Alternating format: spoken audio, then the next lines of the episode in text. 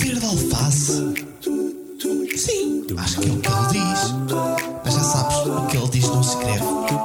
Ele não é muito bom das ideias, pois não? Acho que não. A última vez que o vi saí de casa de pijama. Portanto, aquilo não é para confiar. Enfim, vamos lá ver o que é que vai sair dali. Sejam bem-vindos a mais um episódio deste divertido podcast. Eu tenho recebido algum feedback de malta que refere que preciso de aprofundar temas mais importantes do dia a dia neste podcast. Por isso, hoje queria falar um pouco da importância do picotado no mundo do papel. O picotado surgiu em 1977.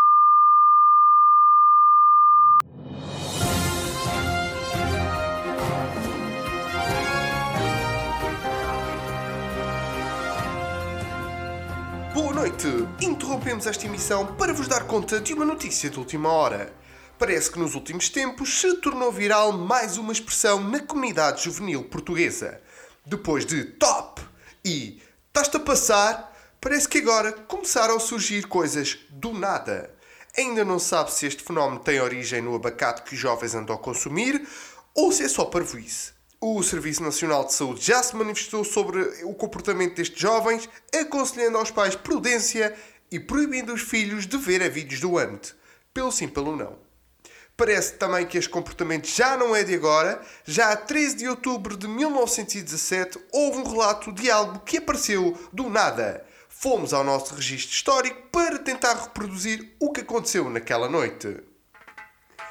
Ei, ei, oh Lúcia, passa aí a ganza. Não queres tudo só para ti. Ei, já paz, Francisco. Deixa só dar mais um bafo. Pessoal, pessoal, nem sabem o que eu vi. Estão a ver aquela oliveira? E não é que estou nada. Eu vi lá uma luz. Oh Jacinta, deve ser Nossa Senhora. Queres um bafo? Yeah.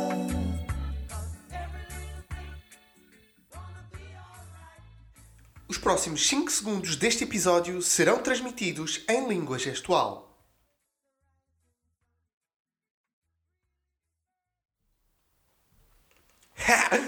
Esta foi boa, não foi? Bom, eu agora queria falar um bocado sobre comunicação. Como toda a gente sabe, existem várias formas e formatos de comunicação. Este podcast é um exemplo de comunicação, neste caso áudio. Agora, outro exemplo de comunicação que a internet nos trouxe são os emojis, não é? Agora, as pessoas exageram na escolha do emoji. Por exemplo, o emoji mais utilizado no mundo é aquela cara que chora de tanto rir, logo seguido do coração e da cara de choro. Ou seja, em primeiro lugar, está um emoji a chorar a rir. Na minha opinião, nem tudo é assim tão engraçado no dia a dia, ao ponto das pessoas insistirem em utilizar emojis a chorar de tanto rir. Não é possível. As pessoas exageram. E depois é o coração, em segundo lugar. Quer dizer, por exemplo, Portugal é o país com mais divórcios na Europa.